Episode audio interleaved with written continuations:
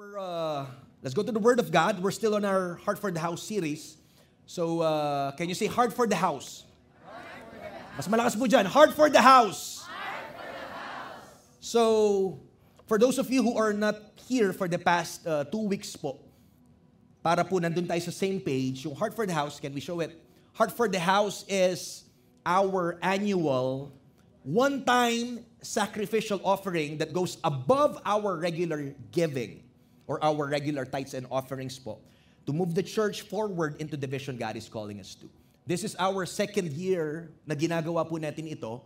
And uh, sabi po dyan, above and over our tithes and offerings. We still give our tithes and offerings every Sunday, but once a year we are giving a sacrificial offering so that the vision of God dito po sa Darak City Church will become a reality.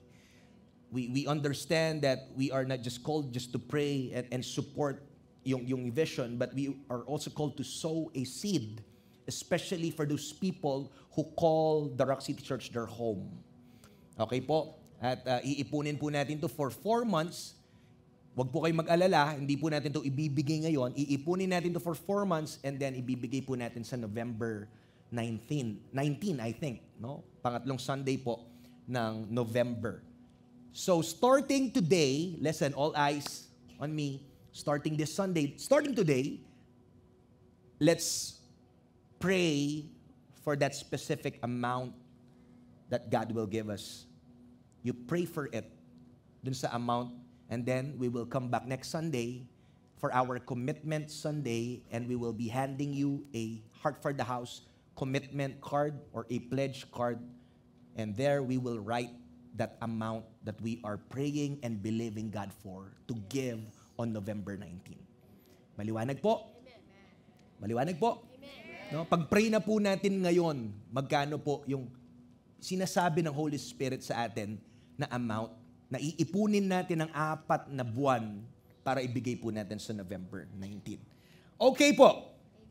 Parang malungkot po kayo, hallelujah. Amen. Okay, so let's go to the Word of God. Uh, let's remain standing and let's open our Bibles to Deuteronomy chapter 6, verses 14, or so, sorry, verse 4 to 15. Deuteronomy 6, 4 to 15, sabi po dito, Listen, O Israel, the Lord is our God, the Lord alone. Verse 5, And you must love the Lord your God with all your heart, all your soul, and all your strength. And you must commit yourselves, listen, wholeheartedly to these commands that I am giving you today. Listen, we must commit daw po yung ating buhay, ang ating at ating buong sarili dito, no? Wholeheartedly sa command na ito. Anong command pong yon? And that is to love the Lord your God with all your heart, mind, soul, and strength. Verse 7, look at this. Repeat them again and again to your children. Sino po dito may mga anak na? Can I see hands? Sabi dyan, ulit-ulitin. Repeat them again and again and again to your children. Talk about them when you are at home and when you are on the road, when you are going to bed, and when you are getting up. In short, it means whatever you are doing every day, have this in mind to repeat that over and over again. Ulit-ulitin mo ituro sa iyong mga anak. Ano pa po sabi dito? Tie them to your hands and wear them on your forehead as reminders. Write them on the doorpost of your house and on your gates. Verse 10 The Lord your God will soon bring you into the land he swore to give you when he made a vow to your ancestors, Abraham, Isaac, and Jacob. It is a land with large, prosperous cities that you did not build. build. The houses will be richly stocked with goods you did not produce. You will draw water from cisterns you did not dig, and you will eat from vineyards and olive trees you did not plant. When you have eaten your fill in this land, listen, be careful not to forget the Lord. How many of you believes that pag yung buhay po natin ay nandun sa mountaintop, sometimes we forget the Lord? when we are blessed, sometimes we forget the Lord. Kaya sinabi po dito, no? Pag sagasagana ka, huwag mong kakalimutan yung Panginoon pag nandun na kayo. Sabi po dito.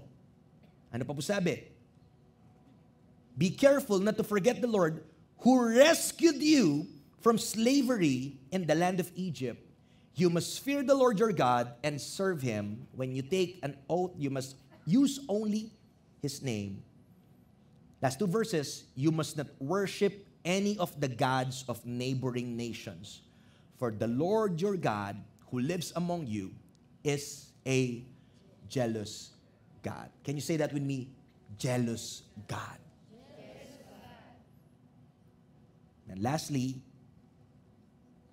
his anger will flare up against you and he will wipe you from the face of the earth.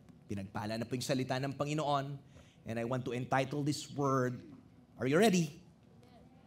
Amen. Are you ready? Amen. Amen. I want to entitle this word, Building a House for All Generations.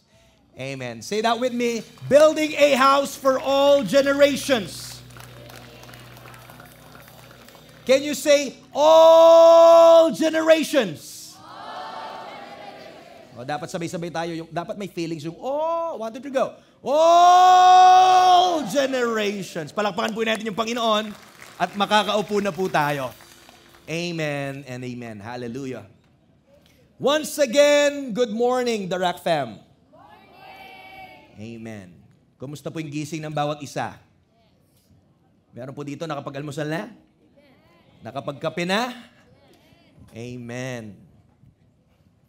Again, reminding lahat po ng men mamaya, walang tatakas.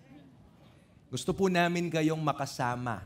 Alam niyo po yon, mabilis lang po yung, yung bowling natin mamaya. No? Wala man po yung, siguro, isang oras lang po siguro yon. Ganun lang po kabilis. No? And uh, let's continue to support yung pong mga uh, activities natin, uh, gatherings po ng ating church. Amen. Let's go to the Word of God. First po, um, nandito pa rin po tayo sa series natin about Heart for the House. And last Sunday, medyo maanghang talaga yung word natin about loving the church. At sabi po natin that we cannot say that we love the church if, alam mo yon, we regularly attend and we do not commit on, on supporting it financially. No? But with our numbers today, I can safely say na hindi naman po ata nagtampo yung iba sa preaching ng Sunday. Amen. O, tab- tinamay ka tabi mo sa mo, congrats, you're here. Sabihin mo, congrats, nandito ka.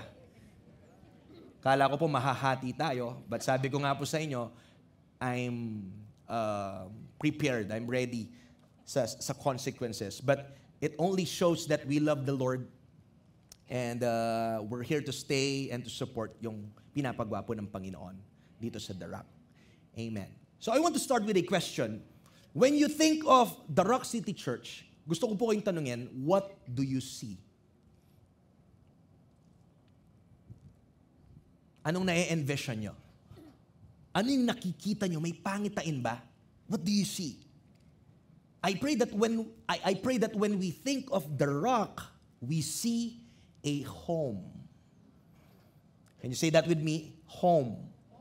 That's why we call this this place, no? We call this church a place to call home. I pray pag sinabi nating home, we, we, we think of everyone. We think of the people. We think of the family of God. And a home, I pray na makita po natin to that this is a home for everyone to gather, listen church, not just for now, but for generations. Uulitin ko po. Ulitin ko. I pray na makita natin that this home is for everyone to gather, but not just for today, not just for now, but for generations. Kaya gusto ko pong i-import sa inyo as early as now, church, that this house is a house for all generations. It's a place where our kids and grandkids will thrive by pursuing a life with Jesus and growing in His Word. Pag sinabi mong home, ito po yung lugar kung saan nakikita natin yung ating mga anak at ating mga apo ay natututo sa Panginoon, nakikilala nila yung ating Panginoon. Even though this place is not our permanent place, but regardless, we will treat this place like ours. Kahit saan pa po tayo ilipat ng Panginoon, hanggang ibigay po ni Lord yung pinagpe-pray natin na building. Amen. Amen. Palakpakan po natin yung Panginoon.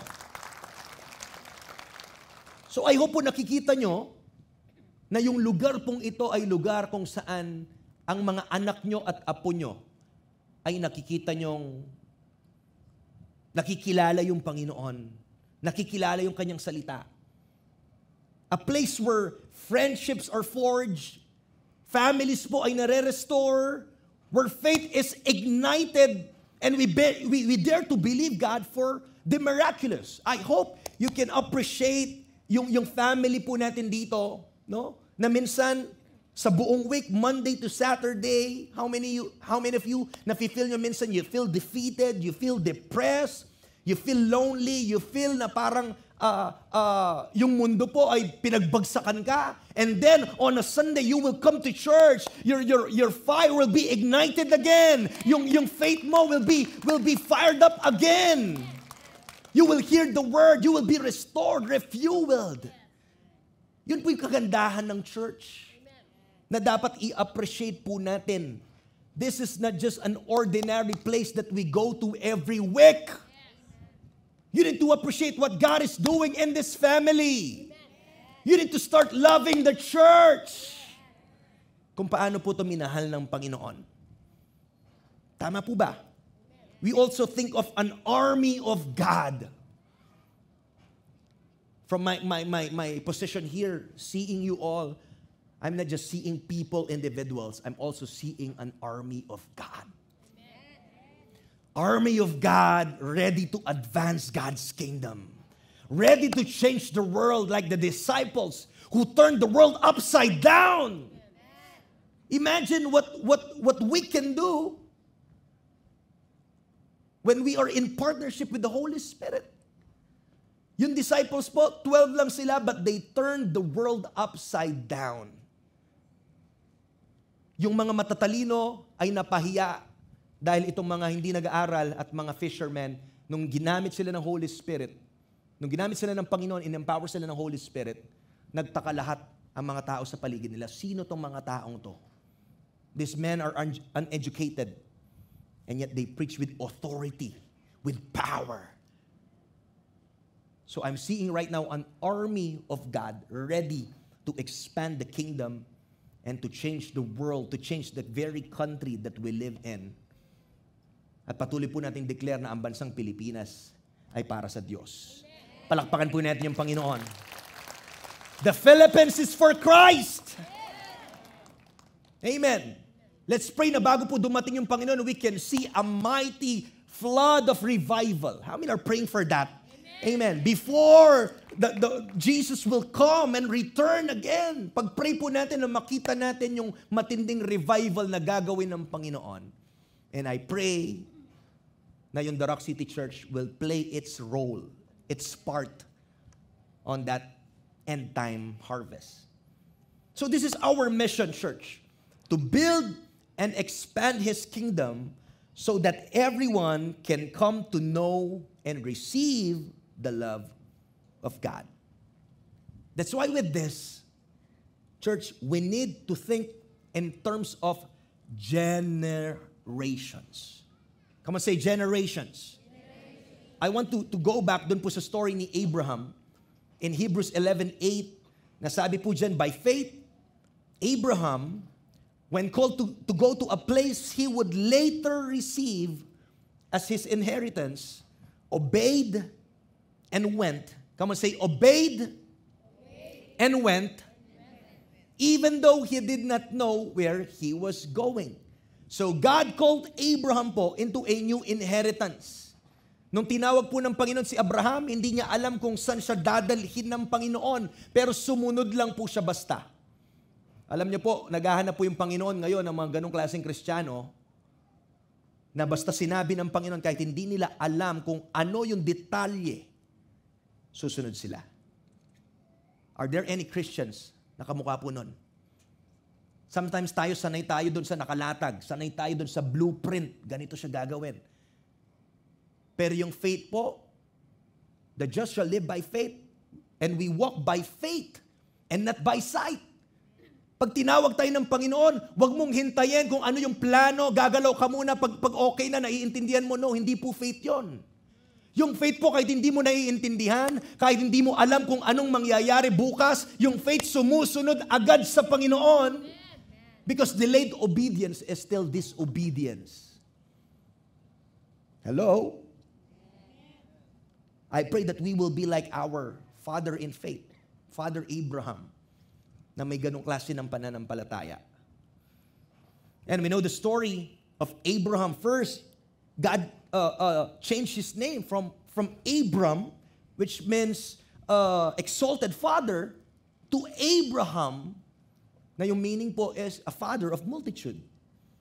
And Abraham walked in the land of his inheritance like a stranger in a foreign country. Sa verse 9, nasabi po dyan, by faith, he made his home in the promised land like a stranger in a foreign country.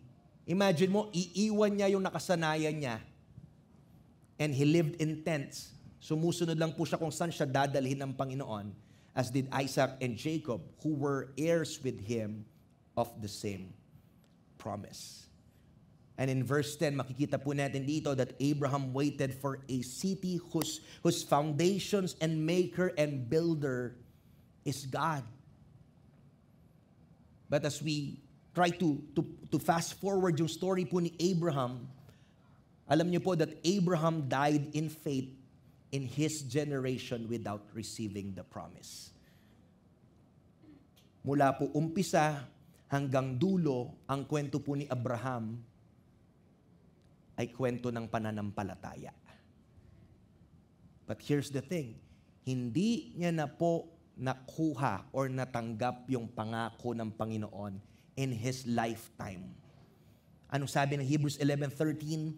All these people, dito po sa Hebrews 11, yung Hall of Faith, di ba? By faith, Enoch, by faith, Noah.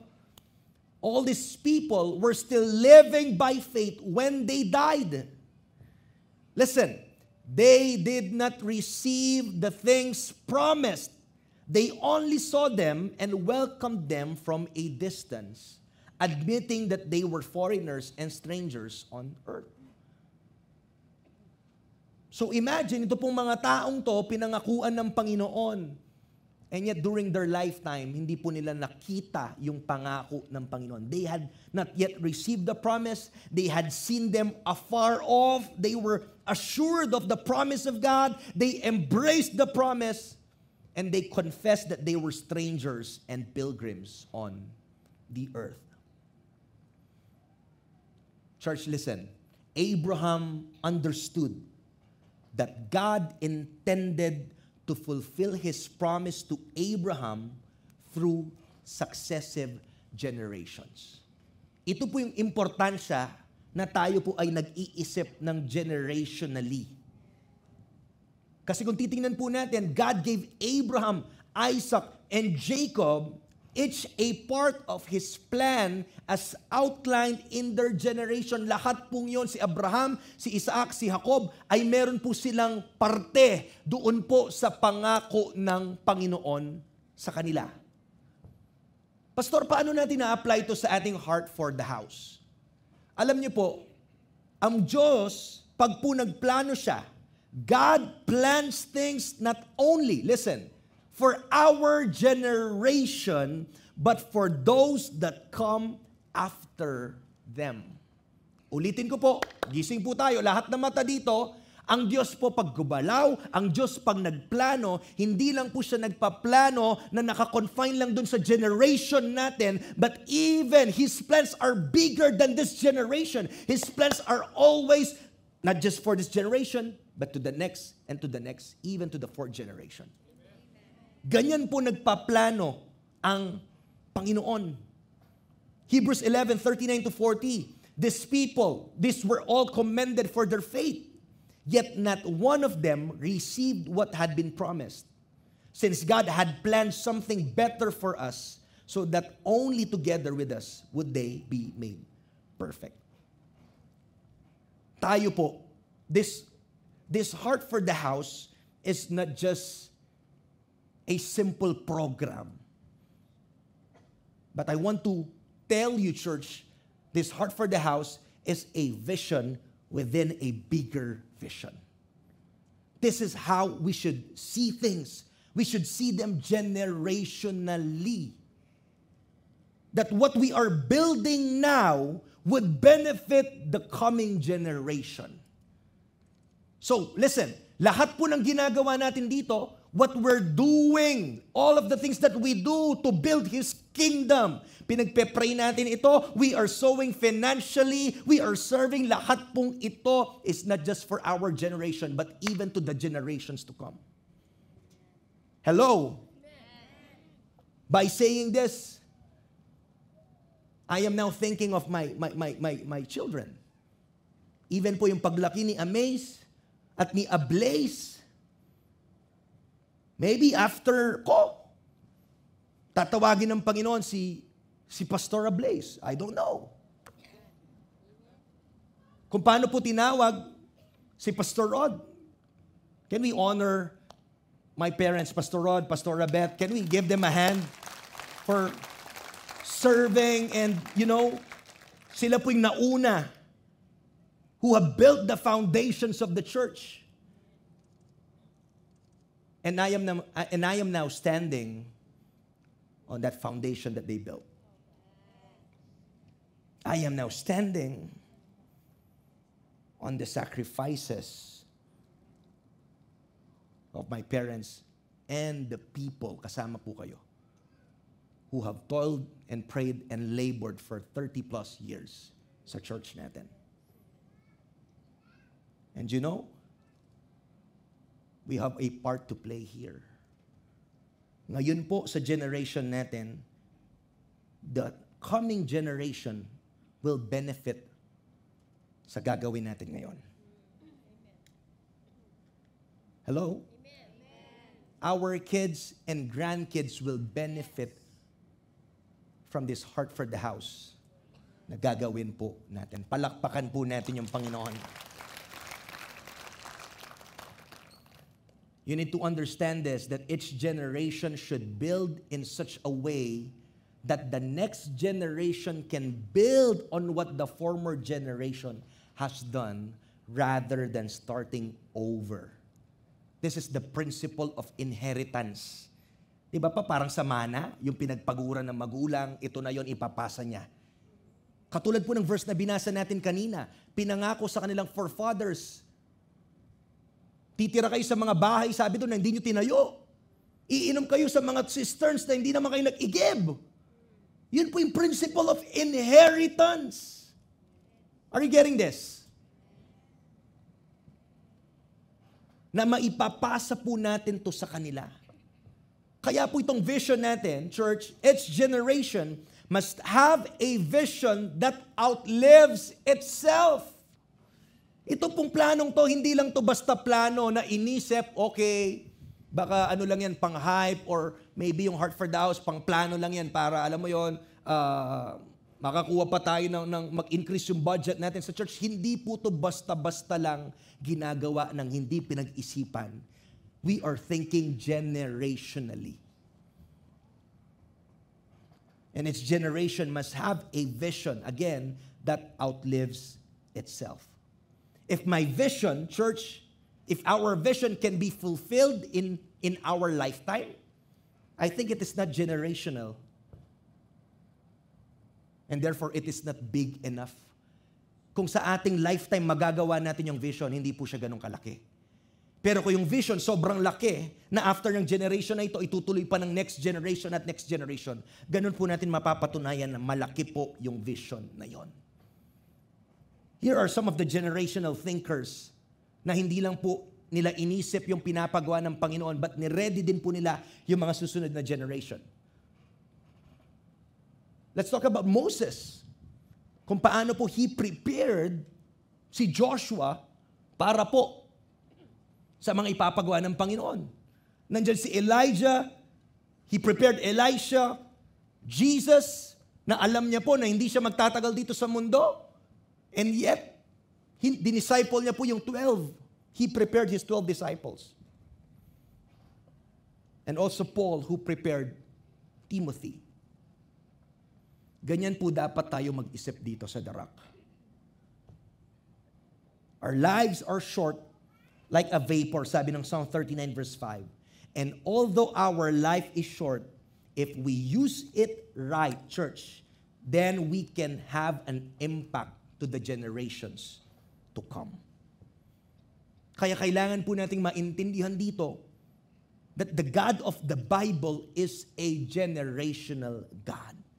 Come on, say that with me, generational God. Yung Diyos po na sinasamba natin, He is a generational God. Kanina po dun sa verse 10 na binasa natin, nagpakilala po siya as the God of Abraham, Isaac, and Jacob. I also remember when God spoke to, to Moses doon sa burning bush. Tama po ba? Sabi ni Moses, Lord, pag tinanong nila, sino nagsabi nito? Anong sasabihin ko? Sasabihin niya, tell the people, I am who I am. And then sinabi pa po ng Panginoon ulit sa kanya, sabihin mo sa mga tao, ako yung Diyos ng iyong mga ninuno. I am the God of your forefathers. Sabihin mo sa mga tao that I am the God of Abraham, Isaac, and Jacob ganito mo dapat ako ipapakilala even sa mga susunod na henerasyon. Makita po natin malinaw, He is a generational God. But not only that, He is not only a generational God, but come on, listen to this. He's creating a generational people. Kaya po itong ginagawa natin, hindi lang po dapat, again, tayo nagfo-focus dito sa generation natin, But we need to honor the former generation na nauna sa atin and we need to empower or to fuel the younger generation that is coming behind us. Katulad po na napag-usapan natin nung Sunday, na hindi man po inalaw ng Panginoon si David na mag-build ng templo. At ang kanyang anak na si Solomon yung nag-build. At pwedeng sabihin ni David, hindi ako sure kung buhay pa ako niyan. Lord, wala na akong, labas na ako dyan, pero yung ginawa po niya, because he has set his affection on God and on his house. Pinrepair niya po yung kakailanganin ng kanyang anak na si Solomon. Tama po ba? Tinan mo katabi mo kung gising pa. Amen. At pinrepair po ni David yung kakailanganin ng kanyang anak. That's a perfect example of a generational thinker. Katulad ni David, pinrepair niya. At yun po ang ginagawa natin dito sa Heart for the House. Listen, this is very important. Older generation and the younger generation must need to unite in order for us to advance the kingdom of God. Nasaan po yung mga model ko dyan? Pwede po ba nating tawagin?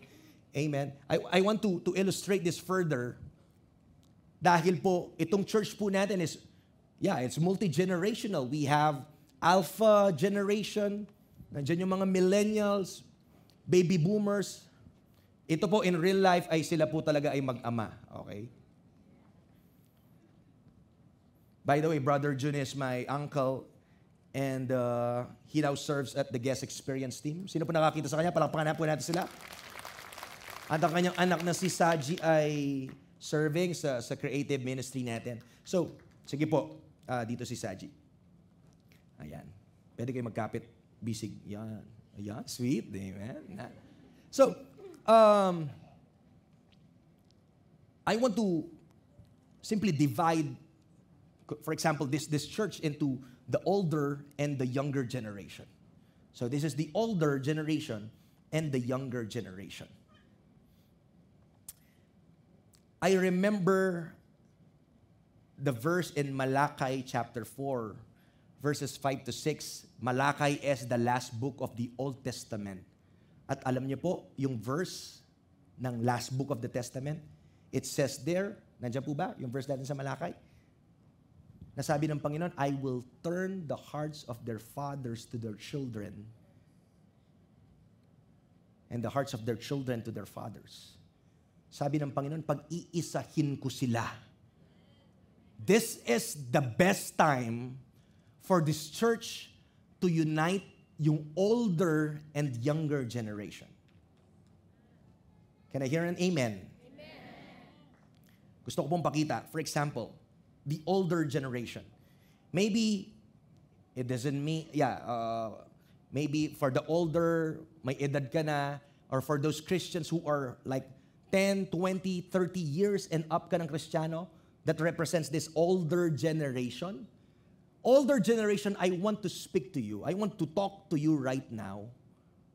Because if we will not be aware, meron tayong thinking, katulad nito, Pastor, matuwa na ako. Matanda na ako. We have this wrong mentality that I have already seen it, experienced it. Tapos na ako dyan, pastor, nakita ko na yan. Nung bata kami, yan. Di ba? Nung bata kami, ang init ko kay Lord. In love na in love ako kay Lord. When we were young, like you guys, we are so fired up. Nire-reminis mo yung dati.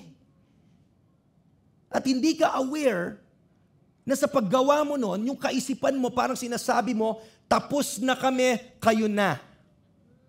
Are you getting this? Come on. Parang pinapakita natin na instead na magkaisa, ngayon na de-divide po tayo at sabihin natin, kayo na. Panahon nyo na. Oras nyo na. Tapos na kami dyan. We're done with it. I've already seen that. I've already experienced that. What is more to expect? Yan po yung pinapakita ng kaisipan ng mga older. But older generation, I'm here to tell you, we need you at the Rock City Church. Ulitin ko po. Older generation, we need you we need the guidance of the older generation. We need fathers, spiritual fathers and mothers dito po sa kwarto. Sino pong mag-guide sa ibang mga bata dito? We need your wisdom. Mas nauna po kayo sa amin. Marami na po kayong karanasan. At yung karanasan na yan ay hindi para itago yung karanasan na yan ay para ituro sa mga bata so that yung pagkakamali nyo, hindi na nila magawa. We need your guidance. We need your wisdom. And siyempre po, yung bata, anong ma-offer din ng, ng bata ngayon? Kung resources na pag-uusapan, yung mga older, yung mas may resources. Tama po ba? And the next is what? Is this? The younger generation. Sino po dito mga kabataan? Can I see hands? Youth or maybe 35 below or 5 5 years ka palang Kristiyano, this represents the younger generation. Yung mindset naman po, makinig po, yung mindset ng, ng, ng, ng younger, ay matanda na sila. Di na sila makakasabay. Matwa na lang. Kaya nga mga bata ngayon, nagpapaturo lang paano mag-cellphone yung magulang nyo, napipikon kayo eh. Papang sampu ko ng turo sa iyo yan. Ganito kasi, oh. Tama? Nakikita niyo yung gap? Tama? May gap eh. Yung tingin natin sa mga older generation, tapos na sila, laos na. This is our generation now. This is our time now. Ganun yung isip natin. Pero younger generation, I'm here to tell you, we need you here at the Rock City Church. Hello? Young people, we need you. This is the season, tayo po bilang youth. Ako po, nag-start akong bilang youth, as a youth pastor. Ito po yung season na punong-puno tayo ng vigor, ng strength. ng stamina. Kaya sabi po ng Ecclesiastes, Remember your Creator in the days of your youth. Young people, taas kamay ng young people. Young people, young adult, young professionals. Come on, come on, raise your hands. Huwag niyong sayangin yung oras niyo ngayon. Hello? Huwag niyong sayangin sa kaka-trial and error. Huwag niyong sayangin na yung buong experience mo ng youth, buong journey mo, wala kang ginawa kundi maghanap ng boyfriend, maghanap ng girlfriend, tapos na ako dito, dito na naman sa iba. Ang laki ng purpose ni Lord sa buhay mo para mag-boyfriend, girlfriend lang yung isipin mo. Huwag mong sayangin doon. Ang laki ng plano ni Lord sa'yo. God has so much in store for you. Hello. Nandito yung strength. Malakas ka pa, bata ka pa. What's the best thing to do with this age? Serve the Lord. Maglingkod ka. Paglingkuran mo si Lord, aanin mo pa yung buhay na to. Gusto mo pa pag after 50, 60, 65, 70 years old ka na at nanghihina ka na. Gusto mo ba, kung, kung kailan 70 ka na, may oxygen ka na dito, doon mo sinasabi, Pastor, pwede bang mag-serve? Pastor, I want to serve the Lord even I'm 74. I'm not making fun of old people. What I'm saying here is yung, yung, yung, yung oras na sinayang mo. Habang kayo naririnig mo ngayon, ano pang gagawin mo sa buhay? Magpakayaman?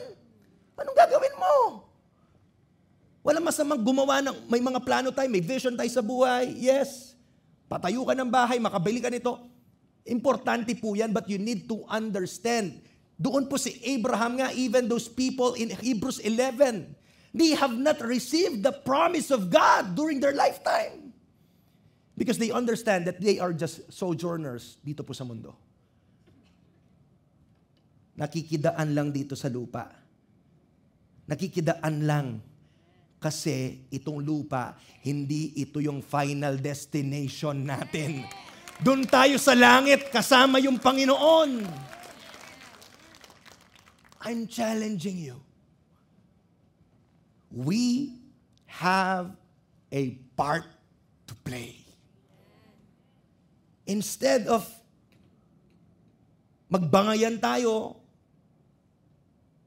telling yung differences natin, It's time for us to to unite. The older and the younger generation needs to come as one.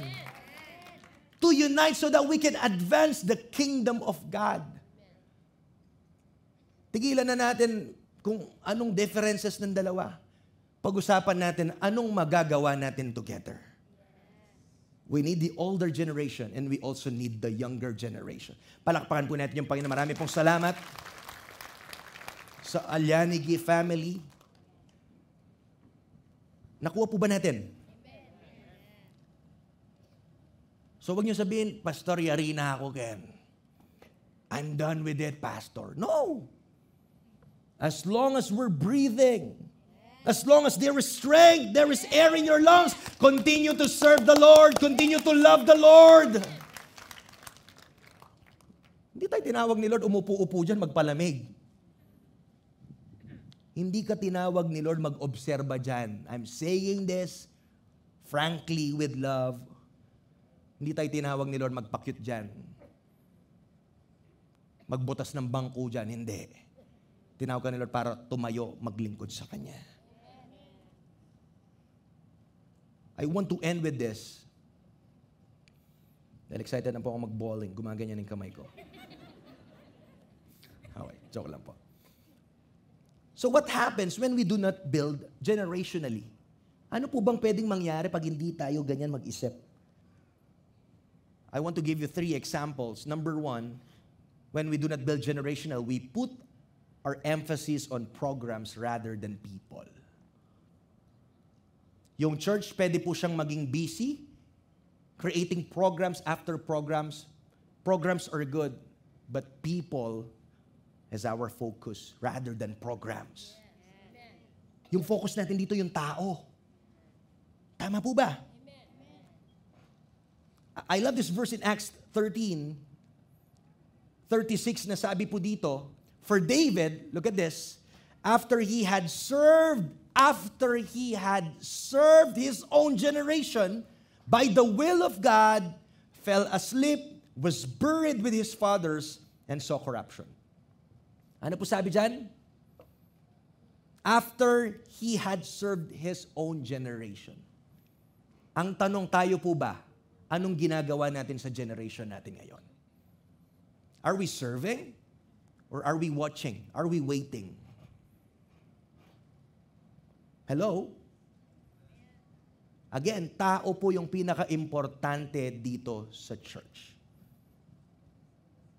That's why we put emphasis more on people rather than programs. And what we do here sa The Rock, yung mga programa po natin, listen, our programs are people-focused. For example, our bowling fellowship, we are we have created that bowling fellowship so that yung mga men po magkasama-sama. O yung problema, nagkikreate ang church ng, ng, ng, ng programa para sa inyo, tas kayo wala. Hello? Oh, ayan na. Kaya sinasabi ko po, isang oras lang po yon. Yung iba sa inyo, pumasyal muna kayo, balikan yung asawa nyo. Lahat po dito, itulak nyo sa bowling center mamaya. Pag-usapan po natin kung sino hindi able magbayad, marami pong willing magbayad dyan. Maraming willing mag-sponsor dyan. O, mga babae pa nag amen ngayon. O, maraming mga women dito magsusponsor sa kanilang asawa. Kaya po ginawa natin ng linggo. Alam ko po family dito, pero isang oras lang naman. One hour lang po na fellowship so that mag-grow din yung mga, mag-enjoy naman po. Tama po. So yan po yung, yung focus natin, tao. Pangalawa, ano po nangyayari pag hindi tayo generational mag-isip? Number two, people quit serving God. Dito po, takot ako mangyari to, kaya nga, as much as possible, ulit-ulit ko pong sinasabi na tumayo tayo, maglingkod po tayo. Joshua 24:31.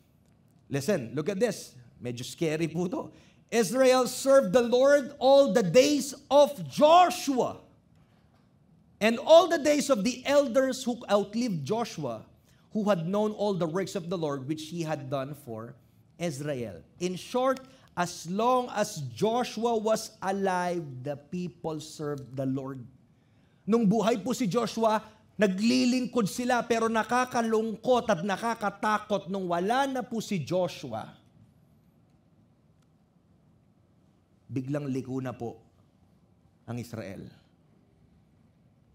Kung magja-jump po tayo sa 2 Chronicles 10.16, look at this. When Israel realized that the king had refused to listen to them, they responded, Down with the dynasty of David. We have no interest in the son of Jesse. Tingnan nyo sila magsalita. Back to your homes, O Israel. Look out for your own house, O David. So all the people of Israel returned home. Tingnan po natin, no? Namuhay po ng hindi po perfect yung buhay ni David, but he was called a man after God's own heart. Then next was Solomon, yung anak po ni David. Here's the problem. Solomon did not prepare his sons to serve their generation. I think importante po ito. If you are here as a father, as a mother, you have served the Lord well, you need also to make sure that your children and their children's children will serve the Lord.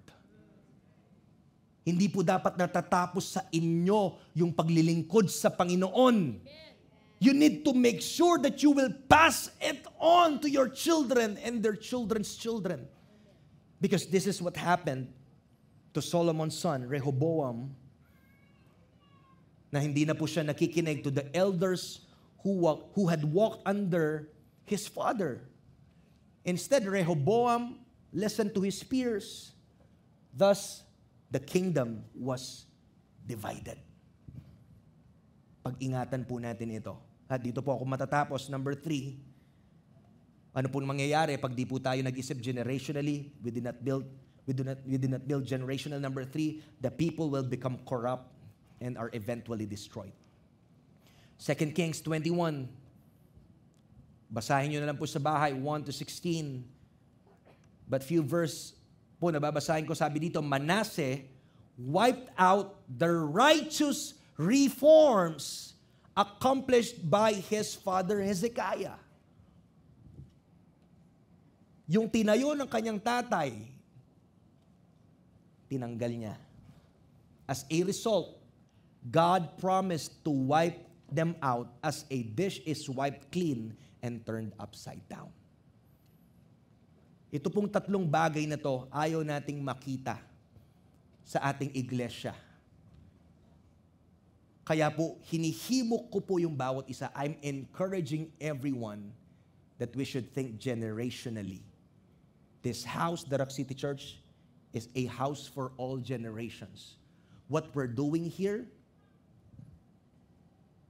we're building God's kingdom, praying, sowing, even the, the heart for the house offering na malilikom po natin is not just for this generation, but for the coming generations. Imagine, we are sowing for our future. We are sowing. You are sowing for your kids and your grandkids to be. Na masasabi mo, tumanda ka pero naging part ka, hindi nila alam na yung henerasyon mo, may ginawa ka, kaya na-enjoy na nila ngayon yon. Yan po yung gusto nating mangyari dito sa Dark City Church. So I hope that this word has blessed you and has changed you the way you see things and the way we give, the way we pray, the way we build, we build God's kingdom. Palakpakan po natin yung Panginoon. That's the end of my message about building God's house for all generations. I'm inviting everyone to please stand. Tatayo po tayo right now.